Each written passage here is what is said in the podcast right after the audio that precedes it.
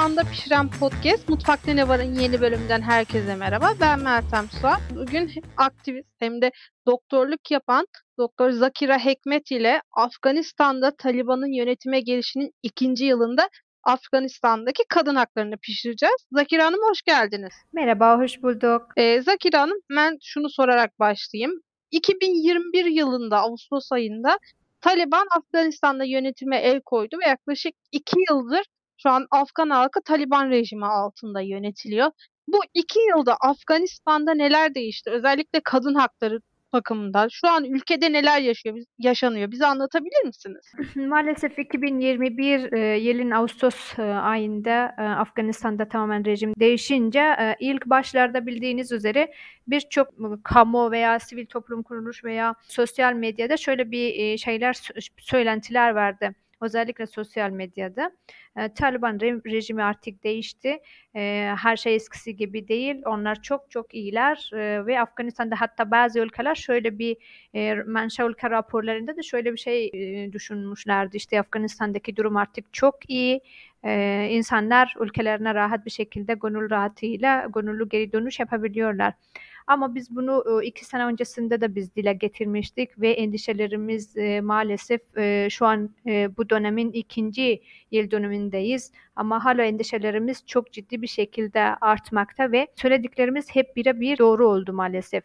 Aslında bir hükümetin kimin olması, işte Afganistan'ın hükümeti kim olursa olsun fark etmeksizin temel insan hakların, özgürlük, toplumsal cinsiyete dayalı şiddet, işte kadına yönelik şiddet ve insan haklarına yakışan temel haklarından mahrum bırakılmasın. Ama Afganistan'da bu İslami yöneticinin zorbalığı esas üzerinde böyle bir baktığımızda dini bir bakış açısı var. Hukuk, maalesef hukukun hukuk olmaktan çıktığını biz görüyoruz. Son 2 senede tüm dünya bunu biliyor ama sesini bir türlü yani çıkartmadılar veya çıkartmaya çalıştılar ama bir türlü etkisi olmadı. Dünya çapında etkisi olmadı Taliban üzerinde. Nedenini biz de hala anlamış değiliz. Taliban'ın ilk geldiklerinden hemen ilk kararları yaklaşık 24 tane karar alınmış Afganistan'da. Bu kararları tamamen hepsi kadınların hak ve özgürlüklerini kısıtlayan kararlardır maalesef. İlk başta işte kadınlar okula gitmesin, kız çocuklar. Bunu da dedi. Şu an dönem çok karışık. Biz yeni geldik. Hükümetin altyapısını daha yeni oluşturuyoruz. Biz kadınlara da hak veriyoruz. Onlar da insan gibi hani kendileri gidebiliyor, okula gidebiliyor, iş yerlerine gidebiliyor. Biraz bize zaman tanın. Ama bunu hem küresel olarak hem dünya işte diğer karar verici ülkeler hem de insanlar biraz umutla baktılar. Ama şu an bakıyoruz ki hayır. Üzerinden 2 sene geçiyor ama hala Taliban'ın rejimi hiç değişmedi. Daha kötü kararlar alındı. Daha kötü kararlar derken kız çocuklar 2 senedir hiç okula gidemiyor. Üniversiteye gidemiyorlar. İş yerlerine gidemiyor. Hatta tek başına yani eski Taliban aynı daha katı şu an. Herhangi bir erkek olmadan uzun yolculuk yapamıyor, hiç yolculuk yapamıyorlar. Bunun için daha önce burs kazananlar, kız öğrenciler vardı ve diyelim 1 sene 2 sene bir ülkede okudu ve tatil için Afganistan'a gidenler Afganistan'da kaldılar. Artık bir ülke eğer burs vermişse kendisine tek burs veriyor, ailesine burs vermiyor ki. Bunun için o da oradan çıkamıyor çünkü bir kendisiyle birlikte bir erkeğin olması durumunda ancak mahram olarak yolculuk yapabiliyor. Son zamanlarda özellikle parka gidişlerini de yasakladılar ve en son biliyorsunuz yaklaşık bir ay, 1,5 aydır kadın artık güzellik salonlarına, kuaförlükler falan hepsi tamamen kapandı Afganistan'da ve bildiğiniz gibi böyle bir apartheid bir rejim var Afganistan'da ve bu rejim tamamen biliyorsunuz Taliban'ın yönetimi böyle hukuk devleti değil. Onlar böyle toplumsal cinsiyete veya kadın ve erkek arasındaki eşitlik bilmem haklar, temel hakları hiç uygulamadılar ve uygulamak da istemiyorlar. Aynı o zamanki gibi işte 7 tane erkekten ve aynı ırktan oluşan bu Taliban rejimi hala devam ediyor. Ve bu zihniyeti hiç değişmedi. Daha önceki zihniyeti kadına yönelik özellikle. İşte diyor ki kadın evde otursun, ev işlerine baksın diyor. Onun ötesinde gerek yok diyor yani. Hatta diyor ki kadınların okumasına hiç gerek yok. Ne gerek var? Ve böylece maalesef nesiller bir nesil değil, şu an 4 nesil cahil bırakılacak. Yani 2 senedir gidemediler maalesef okula. Ben birazcık Afganistan tarihi araştırdım bölüme hazırlanırken. Özellikle ülkedeki kadın haklarının geçmişine baktım. Bunu biraz hem sizinle hem de dinleyicilerimizle paylaşayım. Afganistan'da aslında 1964 yılındaki anayasada kadınlar resmen eşitlik kazandı ama Afganistan tarihi sizin de çok iyi bildiğiniz gibi Zakira Hanım bir türlü hani uzun süreli bir devletçilik ve tek bir devlet anlayışıyla yönetilememiş. Önce 1990'larda iç savaş çıktı. Bu iç savaş sırasında eşitlik hakkı kadınların elinden alındı ve Afgan halkının %22'si kentte, %78'i kırsalda yaşıyor. Ve kız çocuklarının büyük çoğunluğu buluğ çağına erdikleri zaman yani ergenliğe girdiği zaman hemen evlendiriliyor. Ve Taliban öncesi dönemde bile aslında her 3 kız çocuğundan biri 18 yaşına gelmeden evlendiriliyordu. Ve şu anda da Taliban çok çocuklu ailelerin kız çocuklarını savaş ganimeti olarak el koyuyormuş. Şöyle de bir detay var. Afganistan'daki ilk ve tek nüfus sayımı 1979'da yapılmış. Şu an ülkedeki kadın ve kız çocuk nüfusu hakkında net bir veri var mı sizin elinizde? Maalesef net bir veri yok. Bildiğiniz gibi Afganistan sürekli bir istikrarsızlık var. Afganistan'da istikrarsızlık vardı. Taliban işte 20 sene önce Taliban Afganistan'dan rejimi bitti ama Taliban gitmedi Afganistan'dan. Bir türlü vardı dağlarda hep canlı bomba operasyonlarında işte terörist olarak şimdi bazı ülkeler kabul ediyor bazı ülkeler kabul etmiyor ama hep olaylarda bunlar vardı. IŞİD'le birlikte çalışıyordu. Hep vardı maalesef Afganistan'da son zamanlarda işte bu 20 yıl içerisinde bazı değişimler oldu Afganistan'da pozitif olumlu olarak özellikle kadın ve kız çocuklara yönelik ancak şu anda istatistik resmi bir veri elimizde yok. O güncel istatistikler zaten paylaşılmıyordu ama şöyle bir şey de söylemem gerekiyor işte Taliban'ın geldiğini tamam geldi Afganistan'a el koydu işte zorla gelebilir zorla ülkeyi elinde alabildi ama zorla insanları yönetemez yani zorla insanların kalbine giremez hatta 17 Ağustos 2021 yılında ilk basın açıklaması olmuştu özellikle Taliban sözcüsü Zabihullah Mücahit böyle yapmıştı işte böyle söylemişti kadın haklarına biz saygı göstereceğiz buna söz vereceğiz ve Afganistan'ın güvenli bir ülke olmasını biz söz veriyoruz işte güvenli bir ülke yapacağız diye.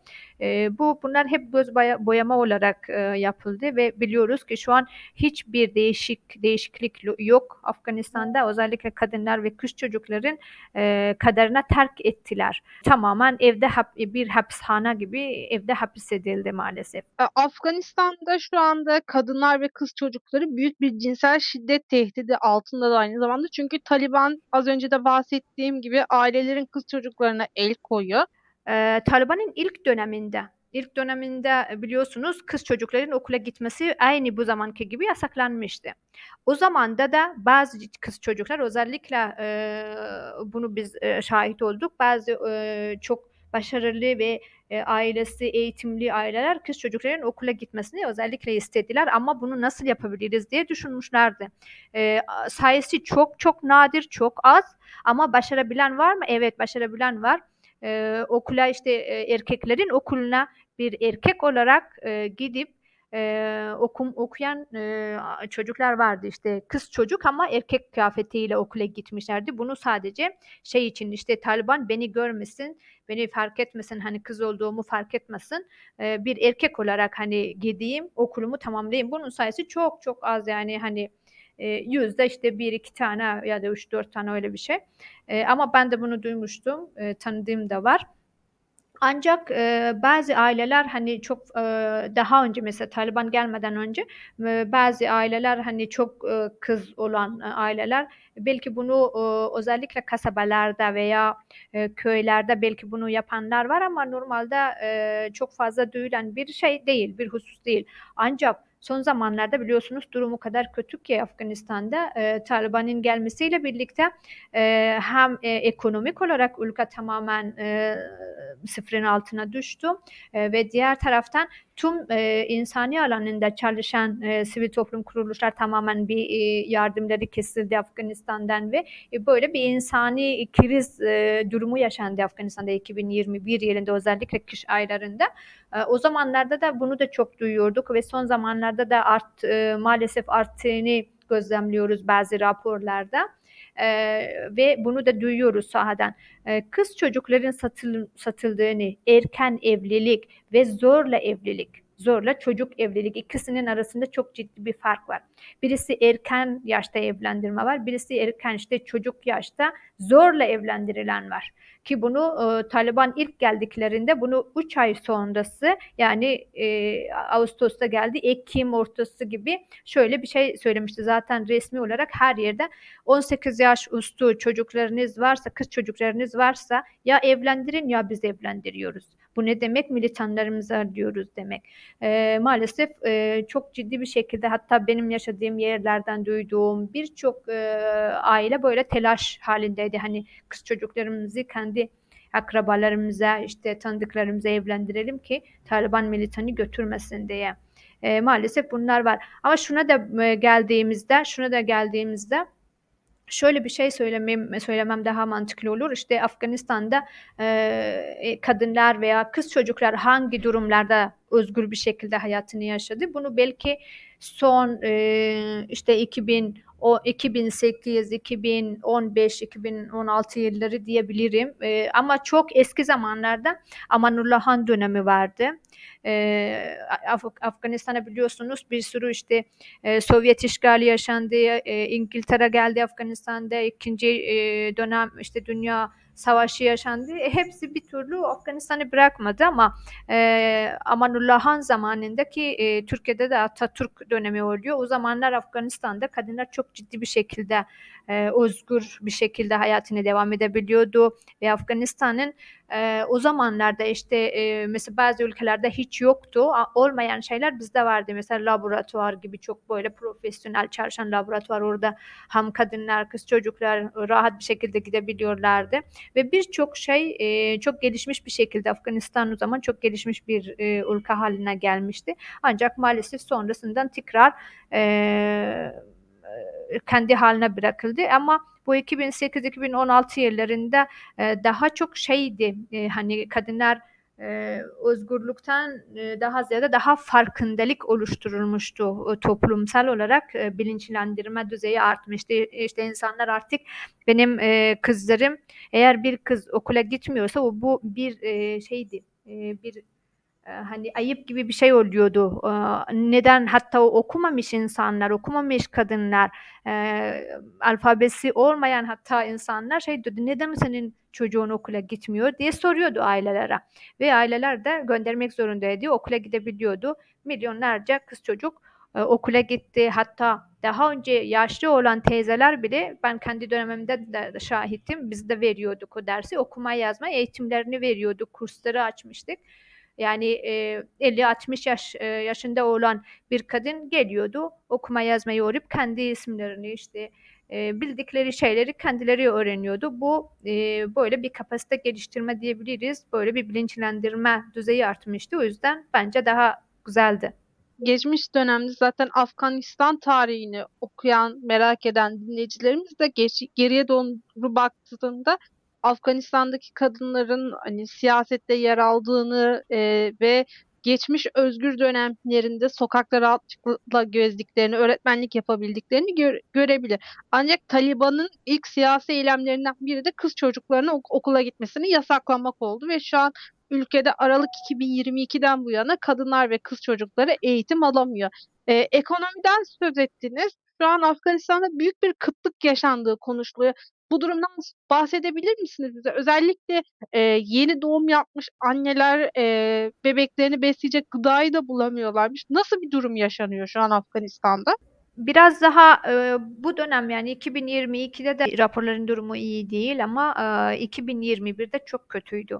Özellikle hem insanlar endişeliydi, hem sivil toplum kuruluşları, insan yardım alanında çalışan kurumlar da elini çekmişti Afganistan'dan, ama sonradan hani hükümette kim olursa olsun ama insanların ölümüne şahit olamıyoruz. Bunun için de biz basın açıklaması yapmıştık. İşte paralar toplandı. Afganistan'daki normal halka insani yardım kesilmesin diye herkes bir çağrıda bulundu. Çünkü ciddi bir şekilde Afganistan'da hem biraz önce de bahsettiğim gibi insani kriz yaşanacaktı. Biz bunu özellikle farklı insanlar farklı şehirlerden başka şehirlere göç etmek zorunda kalmıştı. Taliban rejimin militanlarından dolayı ve korkuklarından dolayı başka illere de göç etmişlerdi ve göç ettikleri yerlerde yerdeydi. Mesela bir ev falan yoktu. Direkt topraklar üzerinde yaşıyorlardı. Hava da çok soğuk olduğundan dolayı orada sorunları biz duyuyorduk. Kız çocuğu olan aileler kız çocuğunu satıp onun fiyatıyla diğer çocuklarımı geçindiriyorum diye öyle bir maalesef böyle bir şeyler yaşandı Afganistan'da ki hiç bu normal insan hakların temel insan hakların sözleşmesine de aykırı, çocuk haklarına da tabii ki aykırı. Bunları biz zorla evlendirmek diyoruz. Erken yaşta evlendirme olmuyor. Erken yaşta evlendirmeyle birlikte zorla evlendirme ki hani başkalarının hayatını bir kız çocuğun pahasıyla onu satıp ondan sonra onun fiyatıyla ki çok cüz'i bir miktar karşılığında bunlar satılıyordu maalesef. Ve diğer taraftan erken yaşta evlilik de çok ciddi bir şekilde artış gözlemlendi. Çünkü artık bunu Taliban götürmesin. Diğer yandan ekonomik olarak da ciddi sıkıntıdayım. En azından bir ferdin, ailenin bir ferdini yok edelim veya başka bir yere gönderelim ki biraz daha ekonomik olarak elimiz kolumuz biraz daha olsun, esnek olsun şeklinde. Ama bildiğiniz üzere eğer iş yoksa hayat yoktur. Bunu hepimiz biliyoruz. Yani öyle bir havuz gibi bir para yok hiçbir yerde. Bir de Afganistan'da biliyorsunuz tüm paralar el konulmuştu.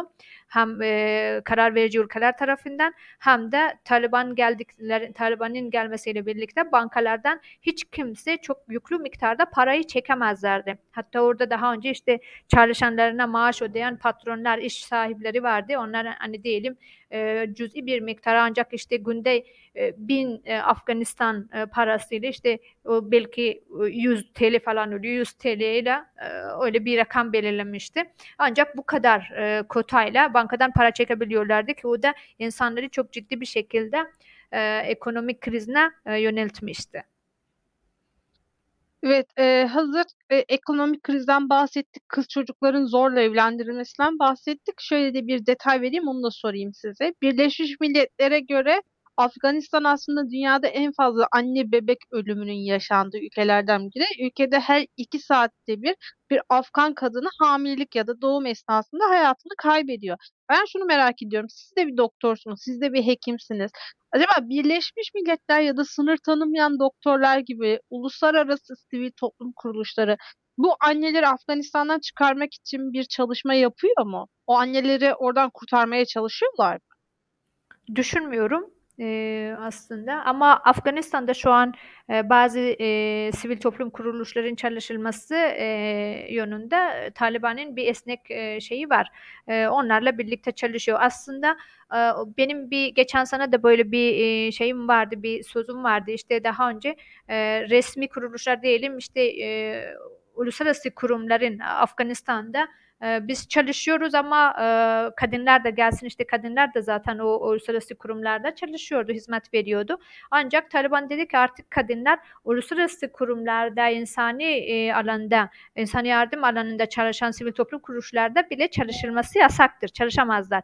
Bu durumda belki onlar hani bir yaptırım olarak Taliban çünkü onların yardımlarına muhtaçtı.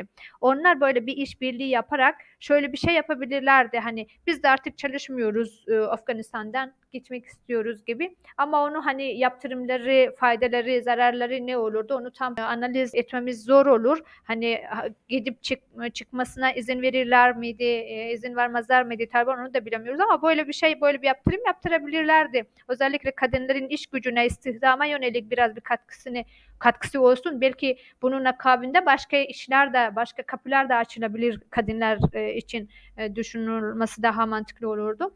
Şimdi sizin soruya geldiğimizde acaba bu uluslararası tıp alanında, özellikle sağlık alanında çalışan sivil toplum kuruluşları veya hayırseverler, gönüllüler, bunlar Afganistan'daki anneler için annelerin korunması ile ilgili bir şey yaparlar mı? Belki temelde Afganistan'da yapmaları mümkün olabilir. Hani hizmet olarak belki hastanelerde kaliteli hizmetin artırılmasına yönelik çalışmaları olabilir ama tüm Afganistan'daki kadınların yurt dışına çıkmasında bence bir destekleri olmayabilir. Bir de şunu da belirtmem gerekiyor. Daha önce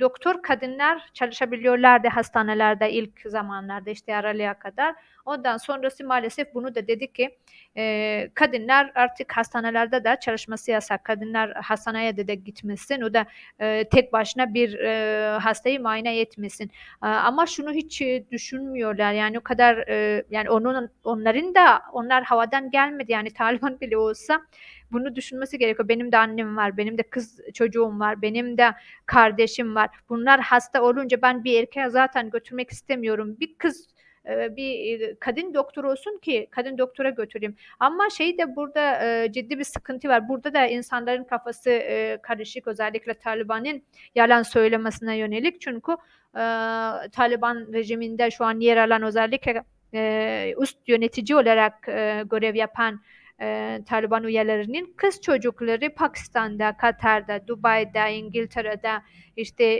birçok yerde kendileri okuyor. Yani kız çocukları futbol oynuyor, doktorluk okuyor, sağlık alanında çalışıyor, başka bölümlerde okuyor. Burası sıkıntılı aslında. Senin düşüncen eğer buysa neden kendin için sevdiğin şeyleri, neden diğer Afganistan'daki ailelerden bunu, özellikle özgürlerini kısıtlıyorsun, cahil bırakıyorsun, okula göndermiyorsun? Burası sıkıntı. Ve bu hiçbir mantığa da, hiçbir hukuka da, hiçbir uluslararası dayanıyor yok bunun. Maalesef dünya niye böyle bir yaptırım uygulamıyor Taliban'a? Biz bunu özellikle Afganistan'daki kadın olarak böyle şaşkınlıkla izliyoruz maalesef.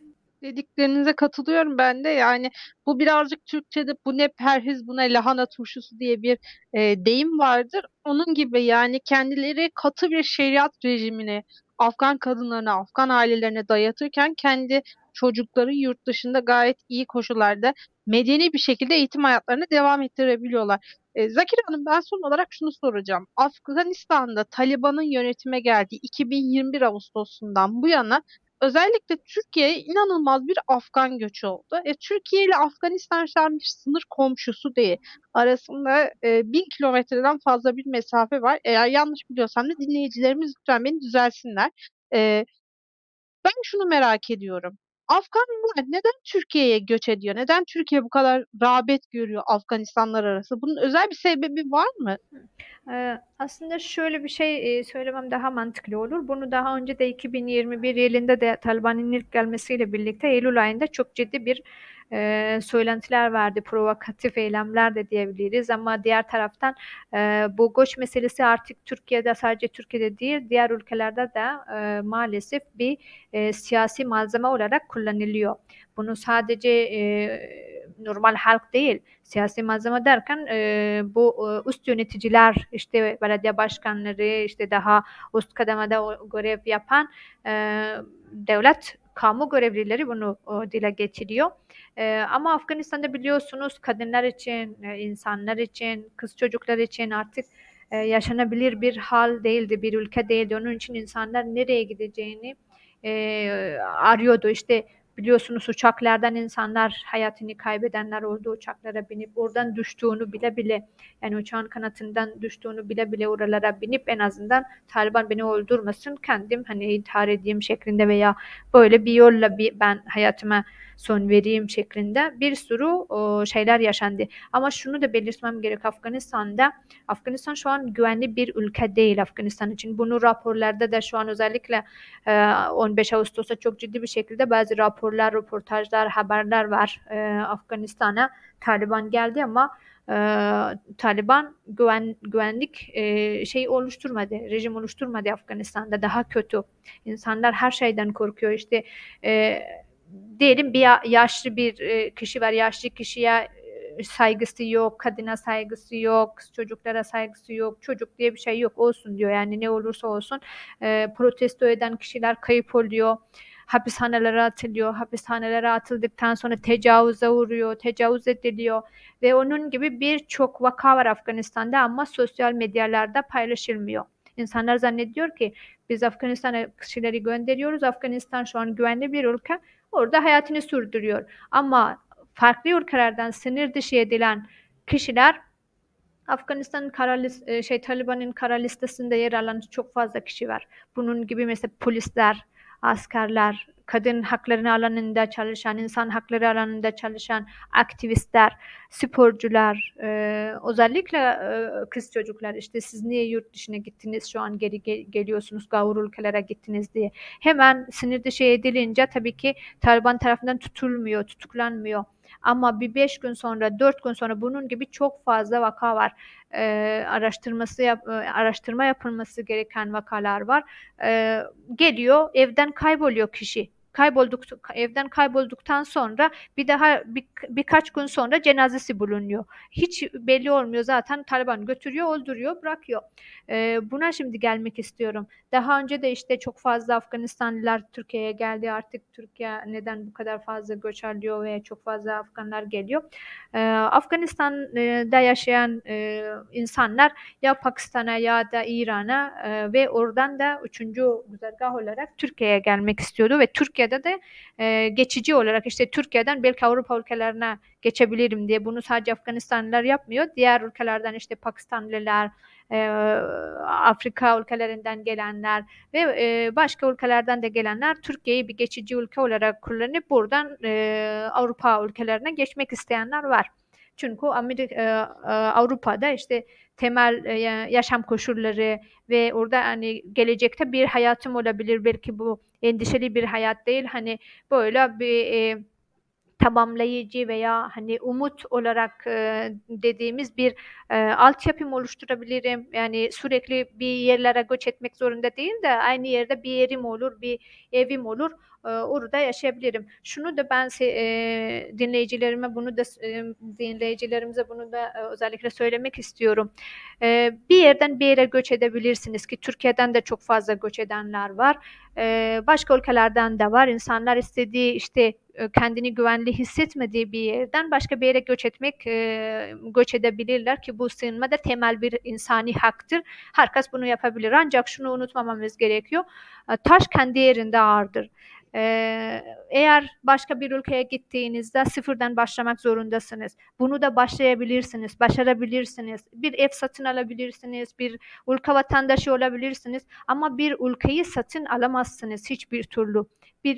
Yani ülkenizi kaybettikten sonra bir ülke daha sizin ülkeniz olmuyor ki yakın zamanda da mesela 15 Ağustos'ta da bir tane Taekwondo'da bir kız çocuk, Afganistanlı bir kız çocuk dünya işte Avrupa şampiyonu oldu ki Türkiye'de ikincisi, Türkiye vatandaşı olan bir kız çocuğumuz ikinci oldu. Afganistanlı olan birinci oldu. Bu da bir kadınları hapis etmezse kadınlar dünyada başarılı bir şekilde hayatına devam edebilirler. Kendi ayakları üzerinde durabilirler. Yani bunu söylemem gerekiyor diye düşünüyorum. Ama bunu da belirtmem gerekir. Türkiye'ye gelen çok fazla kişi var. Afganistan'dan gelenler var. Ama bunlar burada işte temel hak ve hizmetlere erişemediklerinden dolayı ya Avrupa'ya gitmek istiyorlar veya burada kimlik süreci yok. İşte burada hükümete veya devlette kayıt olamadıklarından dolayı tekrar Türkiye'de devleti tarafından Afganistan'a gönderiliyor ki bu sana sadece ilk 3 ayda işte sadece Ocak-Mart arasında 11 tane uçak, charter uçak seferleri düzenlenmişti ki 9 tanesi Afganistan'da ve şu an mesela yaklaşık 81 yanlış istatistik vermeyeyim, son güncellemelere bakmadım. Ama bir ay öncesi işte 80.000 kişi gönderilmişti, sınır dışı edilmişti ki göç idaresinin verilerine göre. Bunun %55'i zaten Afganistan'a geri gönderiliyor. Peki. Çok teşekkürler Zakire Hanım. Konuk olduğunuz için sizi ağırlamak çok güzeldi. Çok teşekkürler. Çok sağ olun. Umarım dünya sessiz kalmaz. 2 sene geçti. Kadınlar hayatları pahasına direniyor. Afganistan'da kadın haklarına saygı duymamız gerekiyor ve bunun için çaba sarf etmemiz gerekiyor. Ben tüm sivil toplum kuruluşlar, uluslararası kuruluşlara bu çağrıya böyle bir çağrıyla ben sözümü belirtmek istiyorum. Peki. Toplumsal cinsiyetin gündemini dünyadaki tüm kadınların özgürlük çağrısında pişiren podcast Mutfakta Ne Var'ın bir bölümün daha sonuna geldik. Mutfakta Ne Var'ın geçmiş bölümlerini yeniden dinlemek ve yeni bölümlerimizden haberdar olmak için bizleri Spotify, iTunes ve Google Podcast kanallarımızdan takip edebilir. Ayrıca Daktilo 1984'ün diğer içerik ve yayınlarına göz atmak için web sitemizi ziyaret edebilir. Son olarak YouTube kanalımıza abone olup katıl butonuna tıklayarak bizleri destekleyebilirsiniz. Hoşça kalın.